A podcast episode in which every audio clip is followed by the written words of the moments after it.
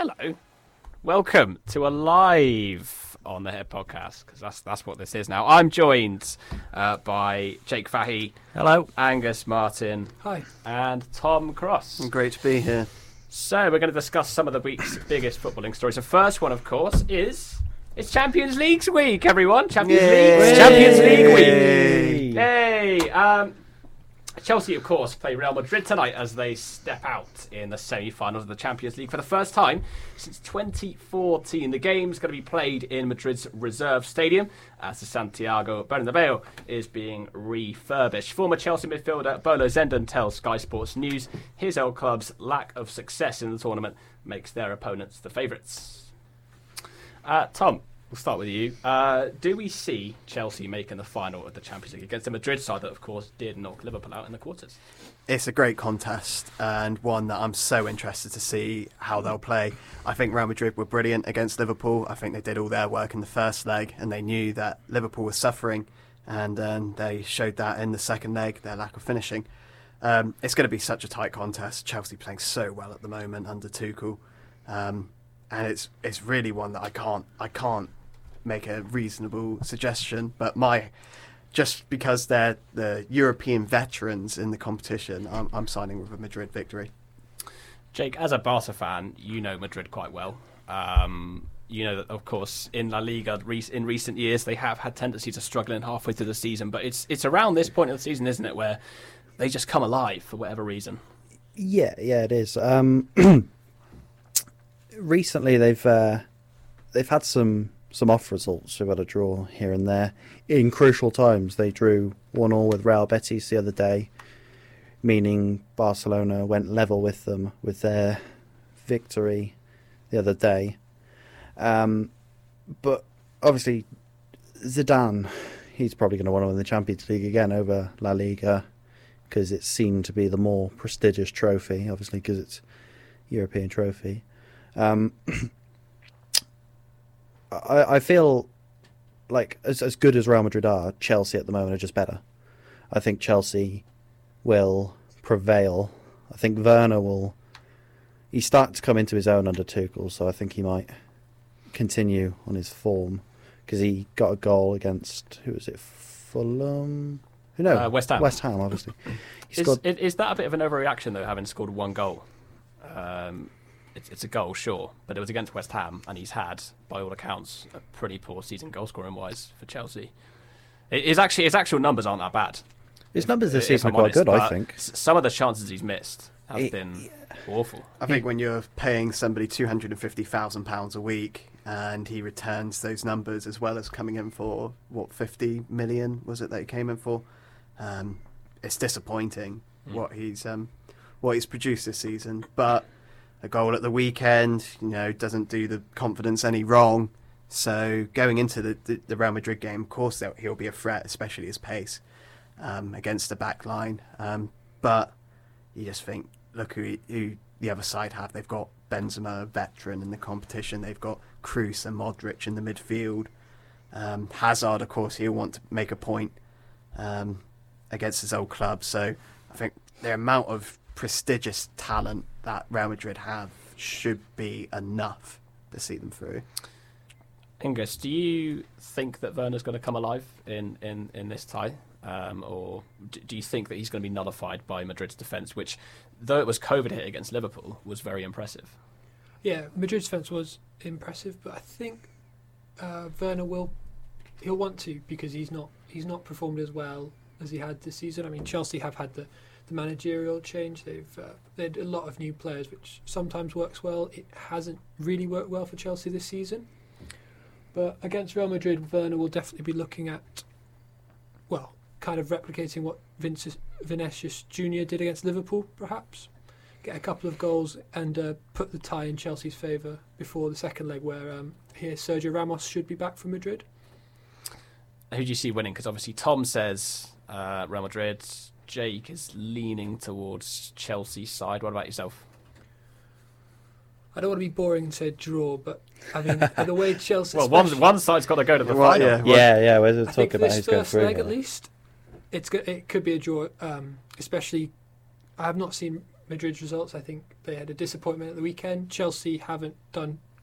Well, they beat West Ham, so they were probably the best of the ESL teams. Fifth place West Ham might we add though. Mm, The- the- the West Ham the- side, yeah. very much informed. Uh, this isn't just a 16th place normal West Ham. This is a fifth place West Ham.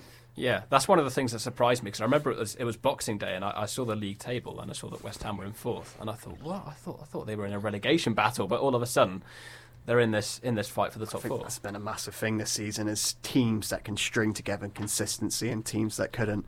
You see Spurs, Arsenal, Liverpool suffering because of that consistency issue. Um, but teams like a second half of the season, Chelsea, Manchester United, Leicester to an extent as well, all teams that know how to play consistent football and, and they're getting the um, the rewards from that. Is it um, the consistency is obviously there, but in the past two three years, City and Liverpool have just been so much up there that we've not really paid attention to the consistency because there's no need. But whereas Man City kind of slow burn this season, but the uh, there's a lot more in the midfield, mid table.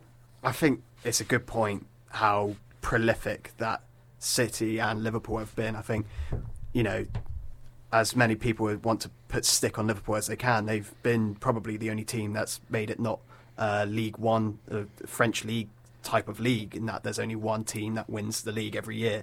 Bundesliga Um, as well. Yeah, so I think from that respect, yeah, I think people do tend not to pay attention to the rest of the league when you've got such high runners. But this season, especially, all- everything that's gone on, VAR, um, you really need to have consistency, and teams that are challenging for the top four are those teams that have had consistency. I think Manchester United are one of those teams that's come under the radar because I mean they've they've won 19 games and only lost four this season. Yes, they've drawn 10, but they they've still they've gone under the radar. I think because even last last year they got the uh, got the Champions League spot on the last day. Um, Lingard with the goal, by the way. did, did you see that about the, the bloke who put a bet on bet, for Lingard yeah. to It not score all season? season. Literally, yeah, one of the last kicks of the season. Yeah, But um, yeah, Manchester United they've come under the radar. I think Manchester City have just been too strong for everybody else. But um, You'd expect so with 500 million pounds. Oh, if there's a problem in my squad, I'll just buy a solution rather yeah, than working yeah, through it. true, true. I mean, that's I- not to say Pep Guardiola's not a fantastic tactician. I mean, he is, but it does become frustrating when he's got two teams at his disposal that could both equally win But- the Premier League. It's not like Manchester United don't have money. Exactly, yeah. Manchester It's United have money. Chelsea have money. Leicester they've got a certain amount. They don't have as much as obviously the rest of them, but same as West Ham. I think that's one point that goes in in Guardiola's favour as well. Is that, for example, Mourinho spent a lot of money when he was Manchester United manager And Tottenham you know, manager and Chelsea manager. Yeah, exactly. He spent a lot of money at those clubs. You know, he bought Paul Pogba for, for Man United. That's a signing that just didn't really seem to. It, it kind of made sense at the time, but he didn't perform. Mourinho just couldn't seem to, to make him work in the team. There's just a lot of players that he's managed in the last few years that he just hasn't looked like he's been able to to get the best out of. Uh, so I- I, guess in, in that sense, Tom, we'll, we'll talk about Bayern in, in just a second. Uh, just before we move on, do you think Guardiola is a little bit underrated as, as a manager? Uh, not at all. Um, I think he's had some all fantastic teams that he's had. I don't think he's ever been underrated. Um, in some aspects, I do believe he's he's been slightly overrated. Um, his time at Man City, I think if they win, you know, the FA Cup. Oh well, they're still in, aren't they? The FA Cup, Man City. No, No, they, yeah, they did get knocked out. That's the thing. Yeah, if they win the triple this season, um, or if if they win the Premier League and League Cup and don't win the Champions League, it's an unsuccessful season. The only thing Pep Guardiola needs to do now at City is win the Champions League, and it's been so elusive. but he couldn't win it with Bayern Munich as well. But Pep Guardiola hasn't won the Champions League without Messi in his team. Mm. And it's it it begs the question: Why have you failed so many times to do it? But but there's been loads of teams that have spent money and haven't had the success But that this is, the, this is the main thing he was brought in to win. They won the Premier League, they won the League Cup, they've won the FA Cup. The one thing City fans wanted him in for was the Champions League victory, and his seasons in, season out at the club, he hasn't done that. I know, but then then you say, you know, Manchester United they brought in David Moyes to lead Yeah, them but to he, victory. but he was there well. very. Yeah, he was he was there. I think United fans didn't realise the pitiful state their squad was in. But Um, Van Gaal as well. They brought him in to win a mean, Champions I mean, League. I think I think that was maybe a little bit different, more so to steady the ship that David Moyes had rocked. yeah. Um, I don't think he was. Do you think David in Moyes rocked it, or did Sir Alex Ferguson Uh, rock it? well, Sir Alex Ferguson rocked it. I've, I think it's a very good point. Um, but going back to that pitiful side that they did have, you know, they had Sir Alex Ferguson that won a Premier League, and I think fans thought, well, we're a Premier League winning side, we should be challenging for Champions Leagues, and you know, you can't do that with the squad that they were left Well, it's with. no, he was just an incredible tactician. Mm. Sir Alex Mm. Ferguson. Um, so, yeah, I don't, I, I do think maybe my rock the boat analogy maybe have been slightly sloppy, but the point, the point remains is that United, the the team, they haven't been wanting to challenge for a Champions League for for a long time now. They don't, they have not had the form and consistency to go with that. I mean, they were on the Europa League under Jose, didn't they? But who cares? I, I, I know. You'd but much rather make a last. yeah, but is, 16. is it not still a European competition? That's It's one a? European it's, Cup. yeah, but it's not Champions League. Why should? I think it's an awful excuse if you're a club like Manchester United and you celebrate a Europa League victory. oh yeah, no, no. Manchester United. Anybody- yeah, It's, you know, if of course you won it, you were against AFC young boys. But you can't take away Is that from- is, is that entirely fair though? Because for example, Angus, we saw Liverpool beat Dortmund a few years ago. That was one of the most emotional nights I've ever seen uh, at at Anfield.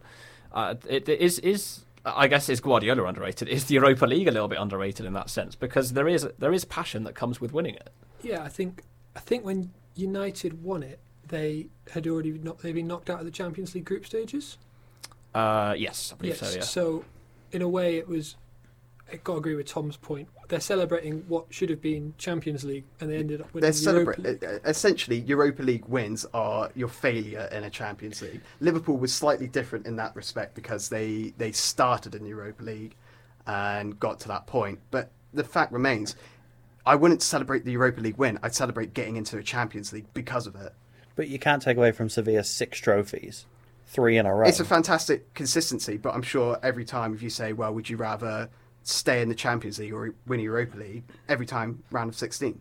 I think the thing time. that goes against Sevilla is that the reason they won the Europa League so many times is because they couldn't hack it in the Champions League. Yeah, League. they're not good enough. If you're not, it, the Europa League is basically saying to you, you're not good enough for Europe's elite, but that's and that's why, why, it shouldn't be celebrated. But then they're changing the Europa League, aren't they? They're having less teams, which means the teams in it will be the better teams. But they're still not Champions League players. They're still not Champions League teams. They're still the teams that are not good enough for the top elite teams of Europe. on, Yeah, on you- that you- on that basis, then, what do you think about this Conference League? That's Again. I think it's awful. I think you were forcing more teams in. The only beneficiary of this really is UEFA, and it's it's poor that teams now like like Burnley a couple of seasons ago would have qualified for. They don't have the strength and depth in their side for that. They don't have the strength and depth for a team to play Thursdays and Saturdays or Sundays, whenever the league schedule, three games a week. They don't have the squad depth to do that, especially challenge. And what they want is to field your strongest team all of the time. You can't do that with a Burnley squad. and Jake, that feels to me like it's a, a slightly more discreet Super League in, in in a way. It's it's it's it's kind of kind of that idea, but it's it's a lot more discreet now. In a way, it is, but I suppose the, I think the thing about the Conference League is it's not supposed to be for Europe's elite. It's supposed to be for Yeah, but as as Tom says though, It's just celebrating. It, it, just leads You're to now- depleted squads. yeah, doesn't yeah, it? I know, but like if you've got a team in Portugal, there's a say Braga, say they finish what fourth in the uh, uh, Liga Nos, they're not going to qualify. If they get into the Champions League, the qualification, they won't go. They won't get any further than the second round. The Europa League, yeah, they might get to the group stages, but then they get to the Conference League and they think this is a trophy we can actually win. I mean, as as a fan of someone like Reading, if we got into the, the Conference League, I'd be buzzing. But obviously, you two being Liverpool fans, you think uh, it's, it's not the Champions League, so it's rubbish. This is what I mean. The only yeah, but you wouldn't celebrate the trophy. You'd celebrate that you can go further. no, no, go- no, that's not true. If I was a Reading fan and we won the, the But then you're Conference League, celebrating a trophy that that's basically you know it's it's like I, so same as winning the championship. You win championship, brilliant, because now I can play in the Premier League. yeah. But the thing is, think how much money Liverpool have compared to Reading. No, yeah, but it's not even about them because again, my point but remains is that now you're going to make more money by going into the next competition. Yeah, but the thing is, your squad depth is a lot bigger than Reading's. And I've, and- I've made this point about Burnley and that it's not fair for them to go in to travel to Russia every week. yeah, I know, but if they got into the Conference League and won it, I wouldn't care that we were in the Europa League the next season. Obviously, I'd be happy, but I'd be more buzzing that we've won a trophy. But it's a trophy. It's it's an amateur. It's basically a lesser form of, of the top prize that you Yeah, can win. but if So you're would you saying say that- okay, that? say Plymouth Argyle got there. Would you be happy if Plymouth Argyle got there and won that? I'd be happy that then we can go for a bigger competition. Yes. So you're saying that for a team of that caliber, it's not an I mean, for a league, I mean, for League One, I think it's taking a bit out of context then to say, right, oh, let's put, uh, say, my local team, Exmoor Rangers, say if they get won the Exmoor, you know, I think that's taking. I think the teams that are competing, in this is great banter. I think the teams that really are is. competing in there are not going to be Plymouth Argyle. So that that fact is then irrelevant because the, you know it's such a hypothetical that it doesn't make sense. The teams that are going to compete in there are the teams like Burnley, teams like Wolves that suffered at the early part of the season from competing in the Europa League, and they didn't have the squad depth to do so. So I think it's those teams and those hypotheticals that can actually work and actually make sense. So you're suggesting then for for a team of that caliber, it's not an achievement to win the Conference League? It's an achievement to get into the further. uh, The trophy itself means nothing. The How trophy is, itself how is means it an nothing. achievement How to it- get into the Europa League? because though? then it's more you're money. Liverpool. Then you're representing your club at a bigger stage, at a much bigger, you know, exposure rate. Yeah, but you've but just the- you've just said the Europa League isn't the Champions League, so And why it- would you yeah, but- celebrate getting but into from the a Europa pro- League? But then? from a progress of the conference to, it's a step up. So then surely, I mean, so then surely step from a progressive standpoint, that is a European trophy. What I mean by a European trophy, It's it's it's, it's a- a, it's a European trophy at the lowest form. It's So still why a would- European trophy. You wouldn't is it not? celebrate, y- yeah, but you wouldn't celebrate the trophy because I it's would. like it's like oh well then it goes for everyone else that oh everyone who participated in the group stage of the Europa League would essentially win the Conference League because it's a lesser competition because they could walk into that and win it. You it's say Real that. Madrid, so should Real Madrid win every celebrate for not being in the Conference League because they just win it every season. Angus, do you reckon a second division side would be happy to win the Conference League? Uh, definitely. I, mean, think it's uh, I think it's a relevant argument. I think uh, going on what Tom's just said about Europa League teams being knocked out in the group stages, for I guess the Conference League is allowing uh, other leagues teams like like Ukraine and in Portugal. well, Portugal. Portugal's yeah, Portugal. They if they they're struggling, if they win their league and they're guaranteed entry just to the Conference League, that's quite an effort for them. Where they might not be guaranteed into the Europa League or the Champions League. They have to do all these preemptive matches that start pretty much the week after the final. But then if Seville get knocked out in the Europa League group stages and then go into the conference, teams that have won their league and are like the best in their country are going to get play this like Spanish giant, and it's a bit unfair. It possibly needs a rework. And also the um, cup matches, like EFL Cup. I think the uh, EFL Cup's pointless. There's no point in having two cup Don't competitions in this the- country. We have like we have more though because we have the You get into the Europa League well. if, if you win that competition, um, which I think is going to remain the same as I thought- well. I thought it was the Conference the- League now, the isn't it? Conference League, right? I thought It- I thought might- it's Europa League for the FA Cup and then Conference League. Yeah, for the Conference EFL League hasn't been extremely well laid out, but um, yeah. So obviously, uh, the plan for the Conference League is for seven teams to be in it, and of course, that doesn't necessarily just take league position into account. It could take into account the fact that certain teams finish higher up, but because of other competitions such as the FA Cup and the Europa League being one, uh, that could mean that those teams slot into the Conference League as well. Um, right, European football, of course, doesn't just see Chelsea and Real Madrid. This week, Manchester City and PSG are stepping out onto the field. Uh, these are two sides, Tom, that have a bit of a history of bottling Europe when they get to this kind of stage of the competition. Do you see either of these two winning the Champions League? Because, of course, one of them's going to get to the final. Um, I do. I, I think the winner of this uh, of this clash will go on to win the competition. I think these are the two strongest sides left in the competition. Um, I think PSG have been fantastic.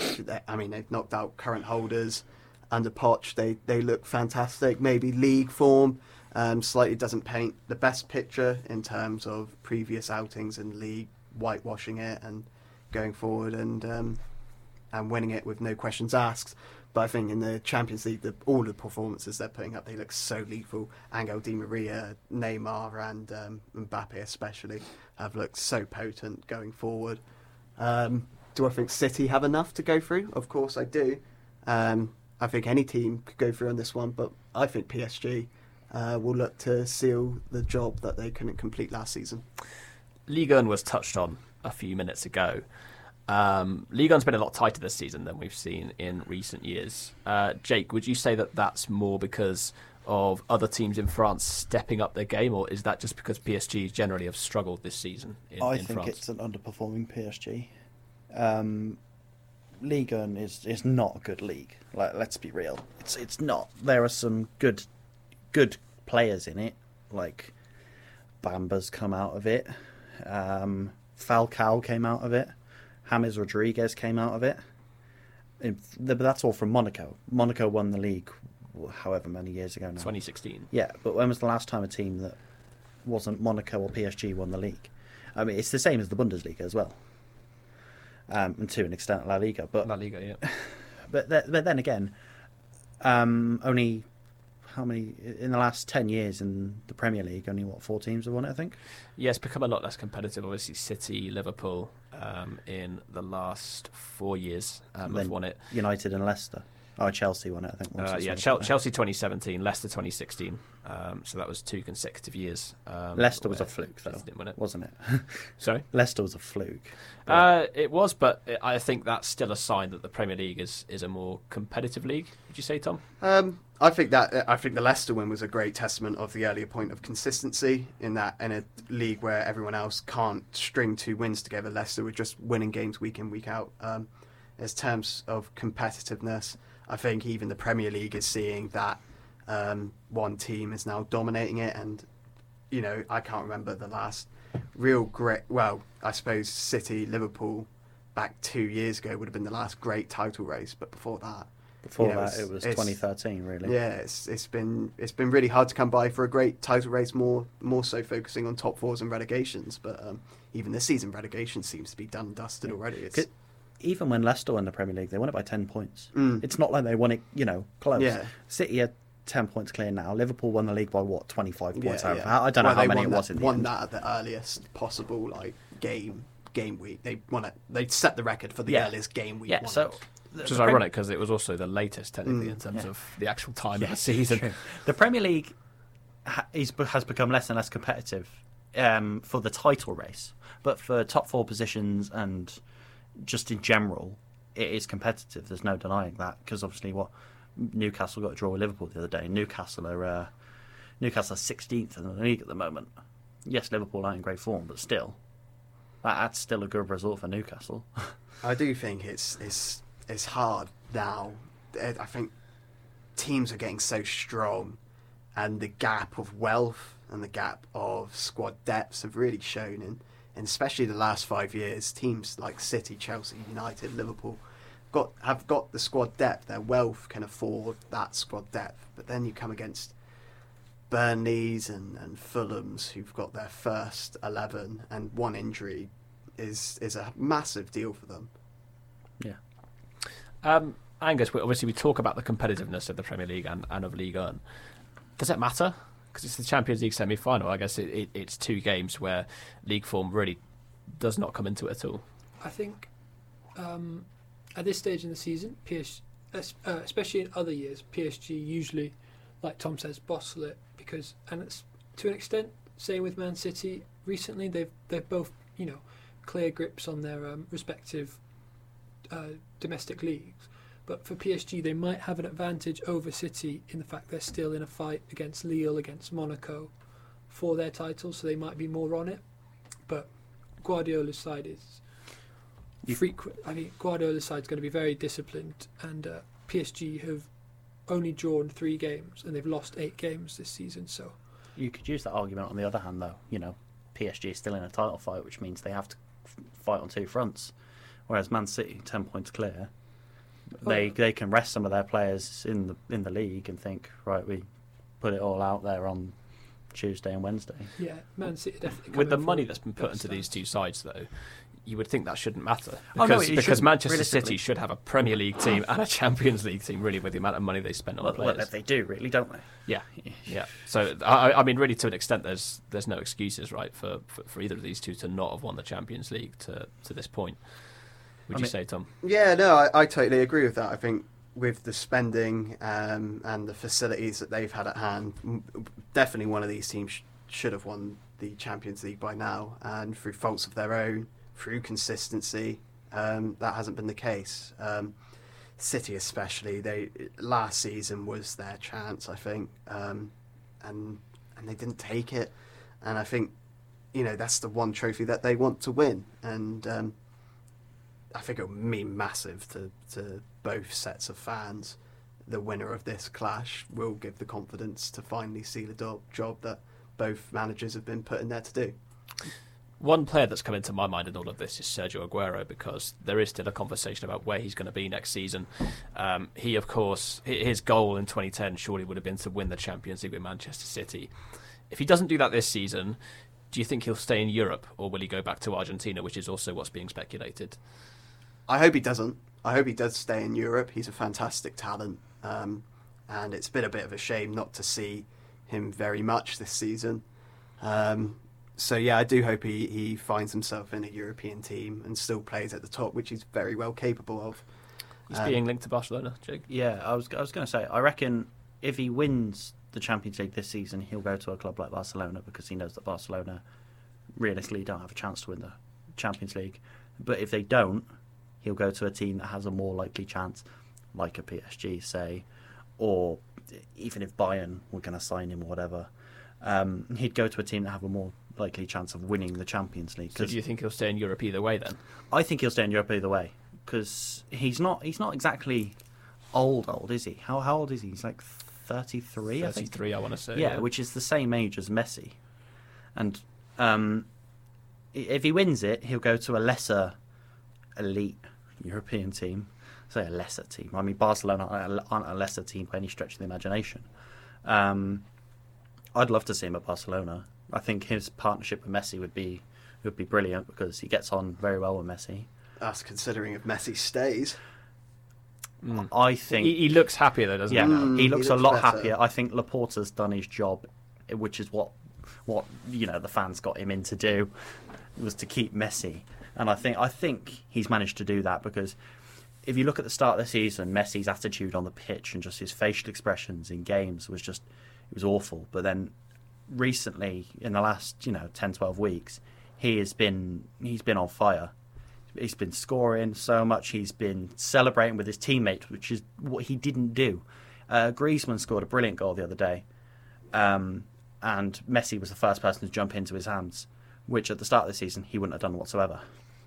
So Angus Jake says that Barca aren't a lesser team anymore. and I'm not going to try and suggest that they are, but with their form in the last couple of years, with the 8-2 defeat by Munich, uh, d- do they do they start being considered a lesser team now? Oh no, I think they're a lesser team, but in terms of reputation, they're a, they're they're still up there as one of the biggest teams in Europe. But then you you speak about Leeds sometimes about they're not they're not a big club. Yeah, but Barcelona are still winning the La Liga and the Copa del Rey. Leeds, what they're ninth place in the league I think for the it's that- first time in 16 years. It's sort of that fear factor, isn't it? You know, you go to you, you used to go to Barcelona and, and fear what how you know you'd almost go into those ties as damage control from the offset.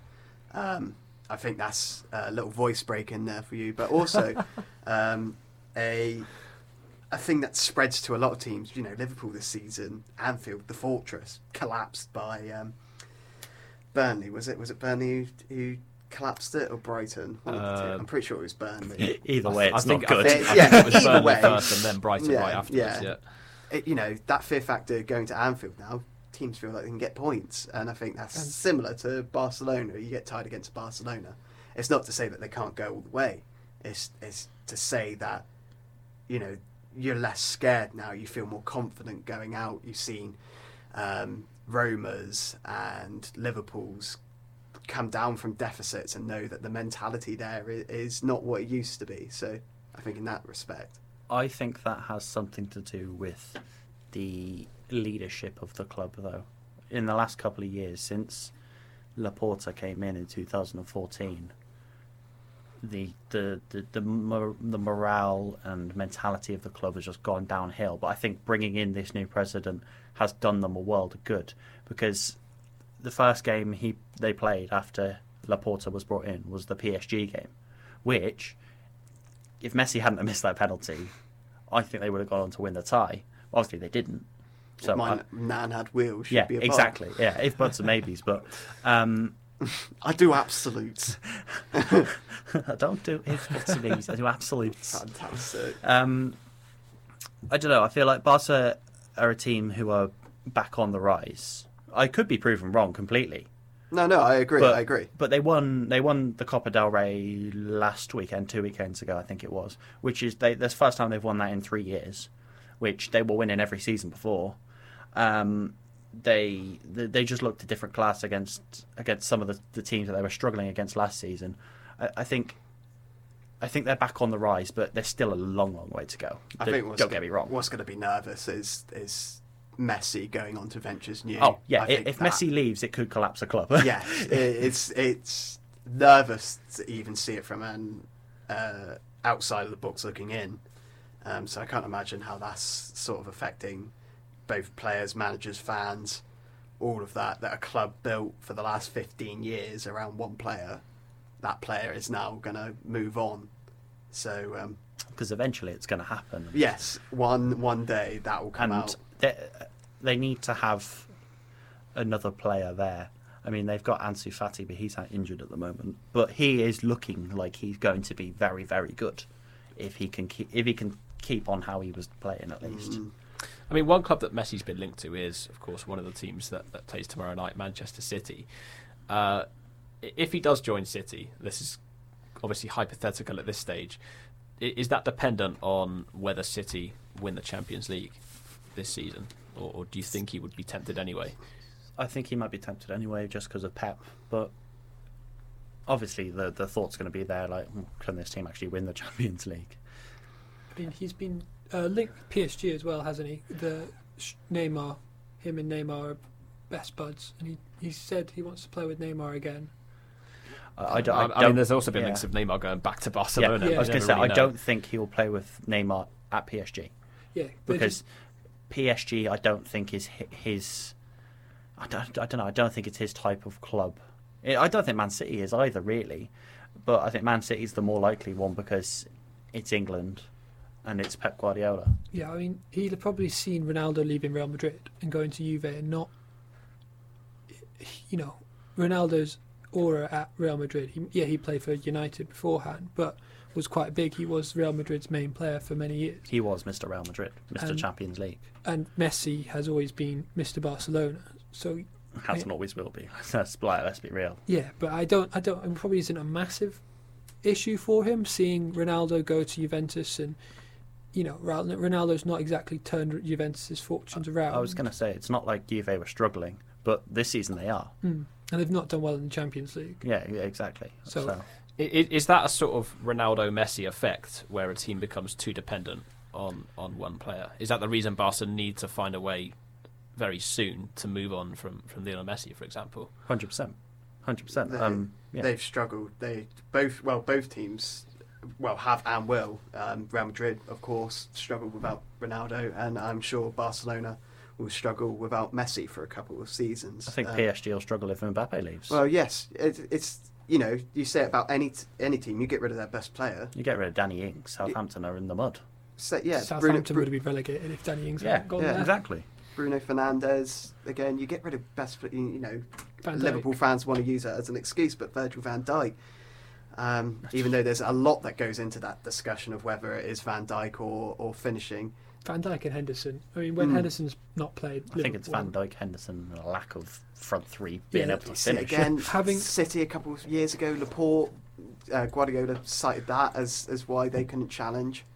There's the top players at every club. You know, you take them out, club's going to suffer. Oh yeah, hundred percent. And I think when you take the best players out of in, in the world, best players in the world out of their respective clubs, it's an even bigger bigger effect. Of course, uh, Bayern Munich were knocked out by PSG for, for Paris Saint Germain to get to this stage. Without learned- Lewandowski, might I add. Their without without, player. without Lewandowski, but they do now have Julian Nagelsmann next season. Uh, he's been appointed as their boss to replace Hansi Flick. Uh, of course, a lot of people speculated that he would join Tottenham after Jose Mourinho's sacking. It now looks quite likely that Ryan Mason will stay in charge of the North London club. Uh, anyone surprised by Nagelsmann taking over at, at Bayern? I mean, first of all, obviously, I think I'm quite surprised at Flick leaving Bayern so suddenly. He's I'm- very young, isn't he? Nagel, Nagelsmann. Nagelsmann. Well, yeah, he's only 33, Yeah, yeah. that's mad. um, I'm not surprised by Flick leaving Bayern or Nagelsmann going there. Flick has always said he wants to um, manage the German national team, which, surprise, surprise, Joachim Low isn't going to be there anymore. So that's the obvious movement there. And then uh, Bayern have just done what they've done for the last 10 years. If there's a good good person at a club, we're going to take them in the Bundesliga.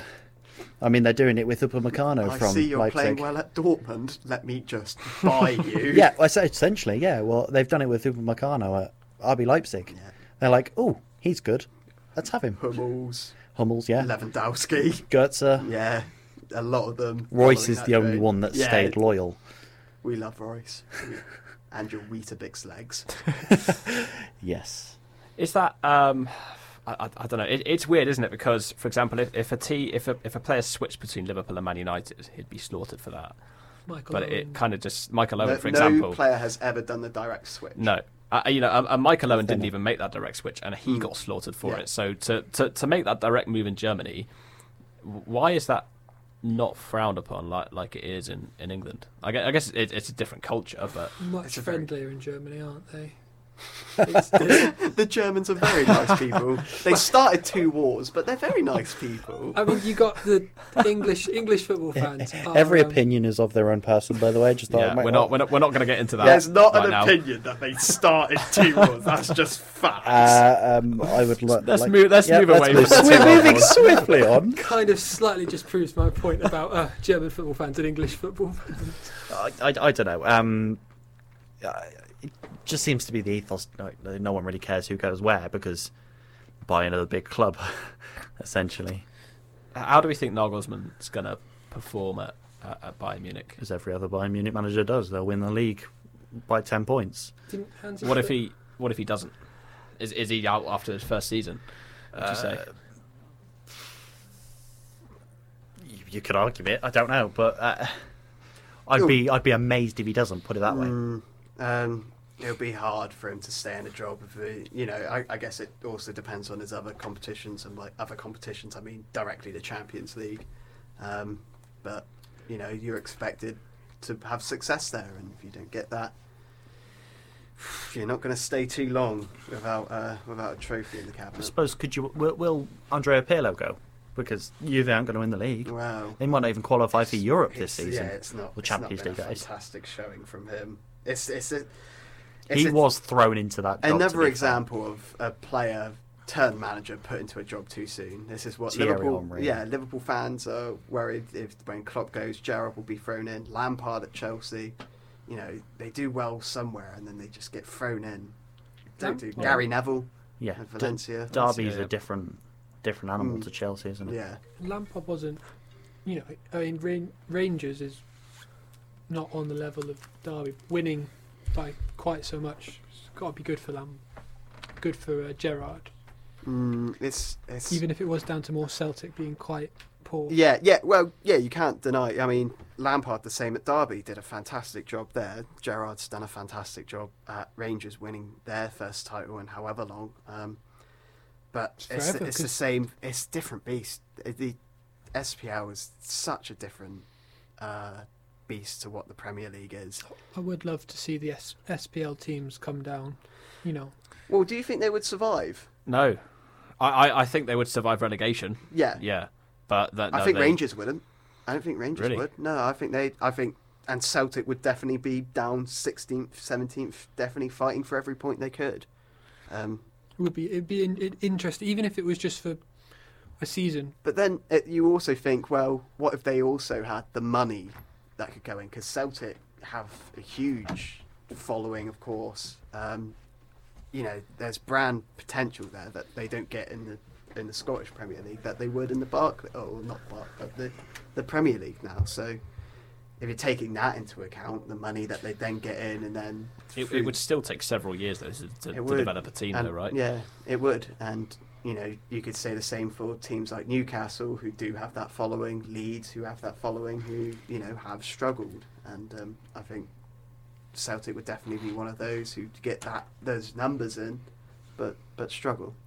It is quite a tough time for Nagelsmann to go to, to Bayern right now. Lewandowski, obviously, he's not going to have too many years left. He's suffering with injuries now. David Alaba is going to go to Real Madrid this summer as well. Um, so if he doesn't win the win the Bundesliga next season, obviously, you know he's got those, I, I guess, excuses. But at the same time, he's got a pretty big piggy bank as well to, to use in the you, summer. You say that, but as I just said, Upamecano's going there as, you know, as a replacement for Alaba. So, Yeah. you know, and it's not like you know Lewandowski's got a few years left on him, but you know, there's there's, there's other Bundesliga talents that they're probably going to snipe anyway. So, I mean, yeah, as you, as you said, the money the money they've got to not win the league with the money they've got would be a criminal offence in in Munich. Uh, let's just move to the Premier League. Of course, Leicester won by two goals to one last night against Crystal Palace. Uh, Jake's devastated about that. Um, Brendan Rodgers says that Leicester actually can catch Manchester United by the end of the season. Main question from that can Leicester actually catch Manchester United? Well, it's, it's all about consistency, isn't it? It's it's just who's going to be more consistent come the um, end of the season. I think United need to slip up for Leicester to catch them, but um, yeah, it's just consistency. I think maybe it will go through the minds of towards back end of seasons. Rodgers has dropped points, um, most notably with Leicester going into the Europa League rather than Champions League, and of course that 2013-14 season with Liverpool. Um, but this season does look like he is seeing it out as strong as possible. Um, I haven't seen their two run-ins. Uh, I was just about to say. oh, excellent! Yeah. Um, so they've got to play Roma twice in the Europa League, Yeah. which is not going to be No. easy. Uh, they've still got to play Liverpool on Sunday, Saturday, whichever it is. They've got to play Leicester, so Yeah. that's Oh, going to be right. a Ah, crucial see, game. Yeah. And they've got to play Wolves, but Wolves aren't obviously in great form this season. Still, not one to be uh, overlooking on. Um, and we'll just put up the uh, Leicester ones. But from United, you know, they're battling on two different countries, two different uh, cup competitions.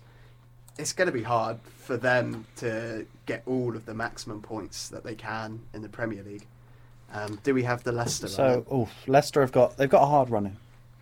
They've got Tottenham, uh, Chelsea twice, once in the FA Cup. Obviously United. That'll be rescheduled because uh, it's on the same day. I think they- it's I think it's being played on something like the Tuesday afterwards or something Yeah. like that. Uh, Southampton, uh, which is in on um, Friday. Newcastle, who are not in great form, but then their last three games, I think it is, is United, Chelsea, and Tottenham, which is Mm, obviously you know a huge run-in. yeah for, it's a, uh, it's a huge running for both teams Yeah. really. So I think it's just on who makes the least amount of mistakes. Mm. Angus, do you reckon previous seasons are going to affect the Leicester squad? Obviously, Tom's touched upon what happened last season when they looked a dead cert for the Champions League and then they ended up down in fifth. And of course, the, the, the title, well, what was nearly the title season with Liverpool slipping away quite literally. Um, do, do you reckon that is something that will play on, Seven on, years ago on their today. minds in, in this run in towards the end of the season? I think Leicester have already had that down. They they were looking quite good at the top, like they could challenge even for the title. Um, and they've had a poor run of form come January, February, I think it was. Uh, those last three games are going to be difficult, and with the extra game of the cup, which is uh, it could, yeah, like Jake said, the last game with against Tottenham, I think they'll, I think Leicester might just be fighting for a Champions League spot. Um, but they are they're comfortable in third, so A Champions well, League spot they they- might not get. I think Yeah. Leicester should they'll finish top four. And Well, like Jay said, fourth place they- might not be enough. Weren't they, weren't they pretty comfortable last season, though? Because, because they looked it. They uh, the the points tally they have now was the same points tally they had at the end of last season. Mm. So they are, you know, essentially 15 points roughly. As, as more. Rodgers said, you know they're, they're going to try and build on that now. Um, Yeah, so yeah. they've they've equalled their points tally of last season, which which is which is obviously a good going. So it always shows progression. Like like Rodgers said, it's building upon right. We made we had however many points last season. We're going to try and get more than that, which they look dead set on. You wouldn't bet them against them losing all five of the last games. But again, I I think it comes down to that consistency and and who can be the most consistent. Um, do I think they'll go ahead of United? I don't think they will. I think it requires too much of Leicester to both stay consistent and United to both uh, to drop points as well. So I think I think those first, second, and third are pretty much built in, and it's just that fourth space. Do United at this stage uh, have to put all their eggs in one basket, or do you reckon, as you said earlier, a a club of United stature, the money that that club naturally has, being how historic it is, you know, they should be able to handle both the Europa League and the Premier League from, from here on out. But do you reckon they will put more focus either on the Europa League or, or the Premier League? uh, I don't think so because um, they're currently 12 points clear of fifth place, so they only need to win one more game, and then they've pretty much you know got it Well, yeah, certain. yeah. So they'll fo- focus on. I mean, regardless of you know if they don't win or don't get top four and win Europa League, that's uh, the Champions League anyway, isn't it? So they they they they'd be doing very well not to qualify for the Champions League, if I'm honest. Yeah, it's you know put all their eggs in one basket. Well, you know they pretty much sealed the top four for Premier League, and Roma difficult side, but you'd expect United to beat them. So it's you know I think it's a bit different when you compare it to like Chelsea, who really do have to decide whether they want to put go all in Champions League or or focus on the uh, top four. So. I think United are pretty safe in, in whatever they want to do going into the back end of the season. and as you touched on earlier as well, United, uh, they, they, they are a side that shouldn't really be in the Europa League. No. You know, they, they, they, they should be in the Champions League.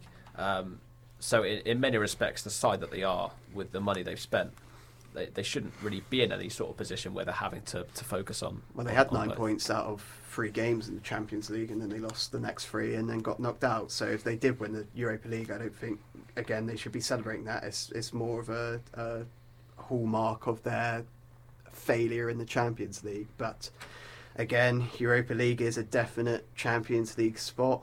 Um, you know, it's a trophy um, which some players might like in terms of mentality in that retrospect. But um, yeah, it's you, you say about you know the money and stuff, but there are six teams that have money trying to fight for four places.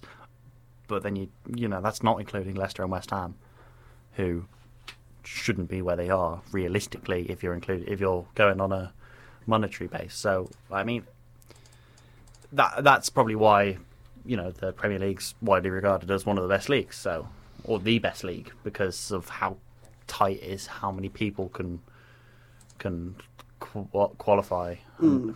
Um, yeah, I think it, yeah, like you said, the the season goes by and a lot of um, or hitches or obstacles in the works, uh, spanners in the works. That's the that's the terminology I was hoping to use. Comes up for a lot of big teams when they go against smaller ones. You know, Man City, uh, Norwich. They they got beaten by them. I think they get complacent. Is what they do. Yes, as well. Um, you know, Liverpool have had that this season when they think they, they at times they were playing like they'd already won, and they playing like they deserved to win when when that's not the fact. But yeah, th th- that sort of aspect of the Premier League makes it so so good to watch, um, and even better when fans come back. Yeah, Liverpool, of course, uh, are in a position where their European hopes next season are sort of dangling by a thread. Um, six into one don't go. Obviously, Arsenal in 10th, but they are potentially on to win the Europa League if they navigate Valencia and then, of course, uh, winning the final as well. Um, before we move on to our last topic of today's podcast, who do you think, which four teams will be in the Champions League? So we're pretty certain City and United are in there. What about those last two spots? It's it's difficult, isn't it? You know, we've mm. seen City. You know, City aren't going to fail from there. United, I think, are stuck in second, and Leicester, I think, are gathering third. So it really is that battle between Liverpool, West Ham, and Chelsea. I don't think I'm not going to include Tottenham in there. Um, I think they've got, got- so much going on at their club at the moment that that um, I can't see them gathering the consistency necessary to get into there. So Everton are in for a shout. They're in a game. yeah, got a game in hand, of course. Yeah, which puts them s- above Liverpool, and uh, if they win six 0 uh, seven 0 above West Ham. Mm, Ever- yeah, of course, Everton can't be discounted there. Um, but it depends and who Everton's game in hand is, yeah. obviously, doesn't it? Um, so in terms of that, I'm I'm going to say Chelsea. I I think with the way Tuchel's going at the moment, I think he keeps that spot. I think he keeps his consistency in the league and Champions League, and um, sees out the competition from West Ham, Liverpool, or Everton. So you're saying City, United, Chelsea, As it is. and As okay, it as is. it is right now. Yeah. Okay, Angus, what do you reckon? Um, oh, it's a tricky one. Looking at the table, I mean Chelsea have got an FA Cup. They've got they're still in the Champions League as well, so they've got a lot of extra matches more than anyone else, barring City. Uh, well, and Leicester, uh, Leicester's safe. Uh, Liverpool should already be in top four. They shouldn't have dropped out of it. Um, their form's been pretty terrible, but they might a, a season in the Europa League might be good for them. But I think the only team there that can push is West Ham. I think West Ham might clinch it. I think West Ham have bottled it now, Do you reckon? personally. They- They've lost their last two games. Mm. Um, It's, it's going to be tight, isn't it? it either is. way? It's going to be tight. Um, I'm probably on the same same level as Tom here. Yeah. Probably just as they are. Um, I, I, I don't know whether Liverpool could do it. It'll do, it, it's the same. It's you want a Liverpool to turn out like they did last season and have a full steam ahead, full metal football, but we haven't seen that since since December really. So from the way that you know, as a Liverpool fan, I hope every week it changes, and it doesn't. Um, I see it the way it is. Uh, the other thing that's been in the news this week uh, is concussion substitutions. Um, so, of course, former uh, footballer Chris Sutton um, played for Norwich and Celtic in his playing career.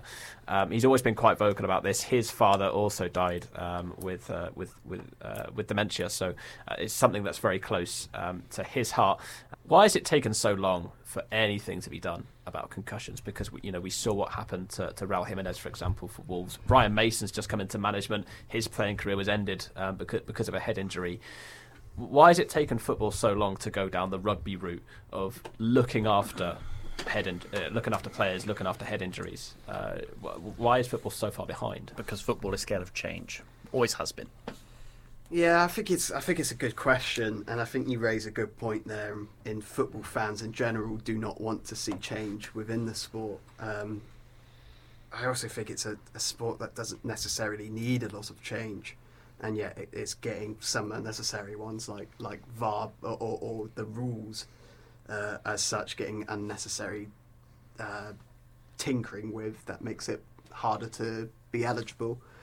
Um, in terms of head injuries, I think concussion substitutions are fantastic. Injury, you know, you shouldn't be penalised for having a, a player injured. So, um, but another point on this is, is heading as well, and, and the damage that can do, uh, especially to the brain in later life. Uh, I know uh, Alan Shearer had a documentary on BBC One about this. Same issue about players heading, and you see under 10s weren't allowed to head the ball.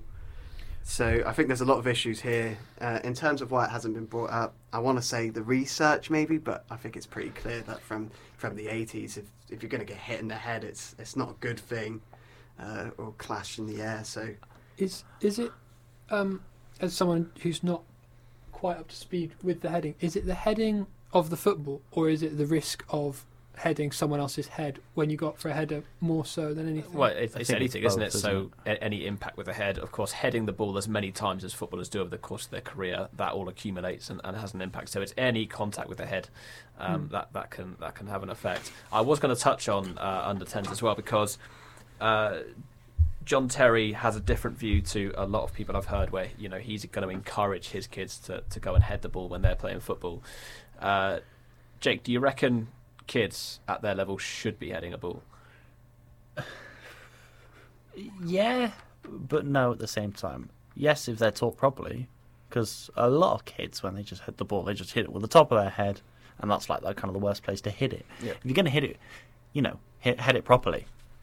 Um, but going back to the the concussion substitutes, the concept of it is good at the moment, but it needs to be like rugby, in the fact that if you go off, get a test for concussion, and find out you don't have it, you should be able to come back on. But once this player goes off, he can't come back on. I disagree with that personally. I think um, same with injuries, and you if players go down and it requires someone to kick the ball out, they should be taken off. It's, it's or, or maybe not permanently, but you know, in in that respect, they should be um, taken off the pitch and then looked at, and then not been allowed to come back on until somebody says. Well, yeah, that, that's you- that's what I mean. Yeah, but yeah.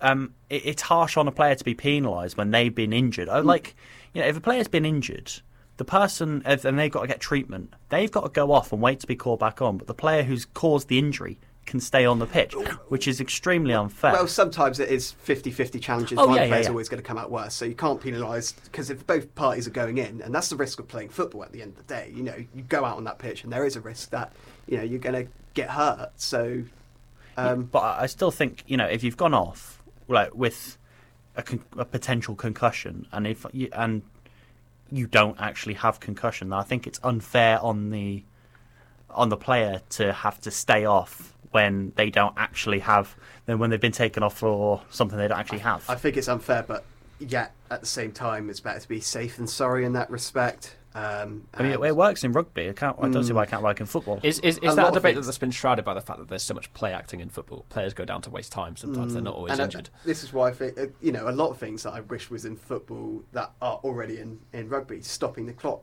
for example, stops so much of that.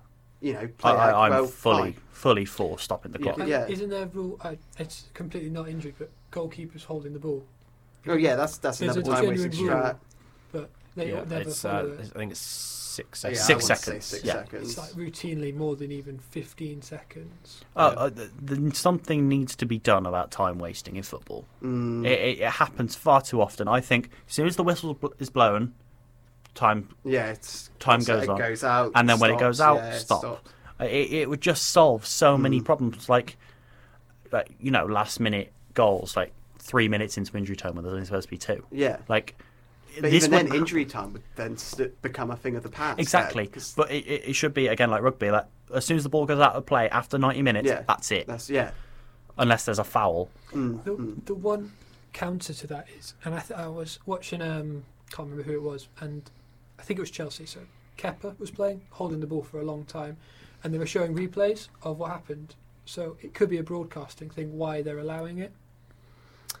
Yeah, but the referees can still see the goalkeeper, though, can't he? Oh no, no, I'm not saying the ref, um, but that's like the referees get told, don't you know? The rule is goalkeeper's only allowed to hold it for six seconds. So if he's gone over six seconds, that should be a foul. But Well, it's th- never called up as a foul. So why isn't it being called up as a foul if he's breaking the rule? This goes back to the referees not being trained properly. Mm, uh, I see another debate that came up on Match of the Day a couple of weeks ago where, you know, a tactical foul, players breaking away halfway line, you know, Sergio Ramos comes in, takes him out. That should be an instant You red know- card in my my. I, fe- I don't believe it's an instant red, but I do believe that the attacking team should have the right to get the ball as fast as they can, put it down, and then play on. Oh, uh, no, I I I think I think it should be a red one match ban.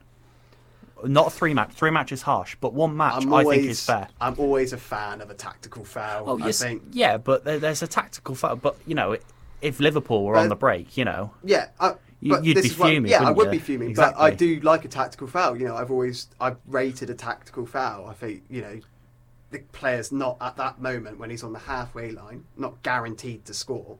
But, so you yeah. can't take you can't legitimately give me a red card because I've done nothing to warrant that red card. If, if in that scenario that you foul someone and if they get past you, they are literally through on goal. Right. But they're still not guaranteed. They've still got 40 yards. Yeah, but it's professional last man foul, isn't it? And like it seems to only be given this professional last man foul in the final third. Mm. If it's on the halfway line, they don't seem to care because oh, it's on the halfway line, they might not score. But it's still, if it's last man, it's last man. Well, yeah, if it's like.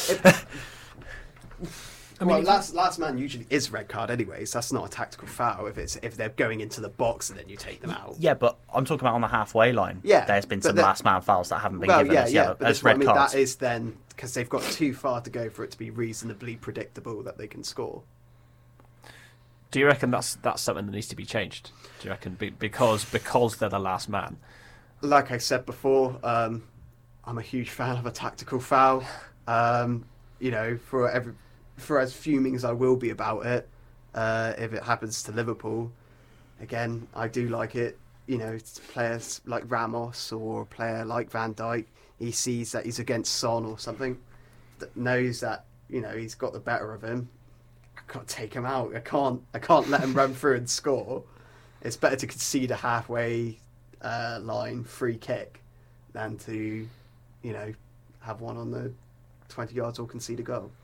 With red card decisions and, and not just last man and, and, and challenges, what do you think needs to be done about referees? Because Chris Kavanagh, for example, responsible for both of uh, West Ham's extremely controversial red cards this season. I, I think he's one of those referees that just needs to be taken up the firing line for a bit and literally educated on how this game works because it just feels like not enough referees have that. I want to be cynical of referees and at the same time sympathise them. Cynical in the fact like some of the decisions are sometimes common sense, um, and then some of the other ones are because they're just following the letter of the law. Um, I think it, you know, nobody's denying it's an extremely difficult job, and nobody's denying that mistakes will be made. But I think, like you said, mistakes are happening too often. What do we do about it? Like we said before, re-education maybe, um, having a higher standard. I don't know. I think Um, need to take the expectancy from the first official that they have to make the decision. And part of I think offside is offside by fact, but a red card, VAR should just turn around and say, "Well, he's punched him in the face. Don't you don't need to look at the monitor. It's a red card." Mm. So we're telling but you then this this to is give him also a red card. This is also another problem in that it it turns into so many different people's perspectives and people's interpretation of laws. But Um, ultimately, it's the man in the middle's choice in the end, isn't it? That's well, yes, but then but then they can then blame like we said before. They can just say, "Oh, well, Stockley Park told me to," because they've seen it five times. Yeah, and at the end of the day, if somebody's seen it five times and you've only seen it once in real time, you're going to go with the person who's seen it five times. And I think if they've seen it five times and they still can't make their minds Yeah. up, though, in, in that scenario, I- I- you, I you think- definitely can't reverse it, can you? Mm. I think that In there sense. should be a time limit on how long you can actually, you know, make a VAR decision. It's Because if you look at it five times and still can't make out that it's perfectly clear, Yeah. you should be able to look at it once and think, okay, is that a foul? like- yes like or no? Netherlands do with offsides. The frame rates that are filmed, that football games are filmed at, are still not enough to determine when the ball left the foot and when the player started or was offside or no. So, like Netherlands do, they have a line of error, and that line is then thicker. And if they're on that line, um, they're not ruled offside. But I- I, I'm, I'm like with you know, um, fouls and handballs and that. Yeah. Like, if if, if the uh, the referee is told to go over and look at it. And he has to look at it five times. It's not clear and obvious because Yeah. this that that was the whole thing about VAR was the clear and obvious, wasn't Yeah. it? Callum Wilson goal at the weekend should have Yeah, been allowed. I think if, if if he looks at it once yeah, and he can't make a decision, yeah. you go with the decision that was made on pitch at the time. Mm. That's the thing. That's this whole thing. It, ru- it's, it's, I, I was always in the camp of all for VAR. Fantastic addition to the worked game. so well at the World Cup. Yeah, It did work it's, very it's well at the World Fantastic Cup. addition to the game, but it's it's how it's being used, and that's what makes it so so poor at the moment. All right, so uh, time's a little bit against us. So just to finish up, Champions League this season, Tommy's going to win it. Uh, I'm going with a PSG uh, first time winners. Angus? Man City. Man City. Man City. I'm going to go. I'm going to go Madrid, just to be different. Just to be different. as always. me. Right, thanks very much for listening to the On the Head podcast. Hope you enjoyed. Join us again for the next one. From myself, Tom, Angus, and Jake. Goodbye. Thank you. Bye.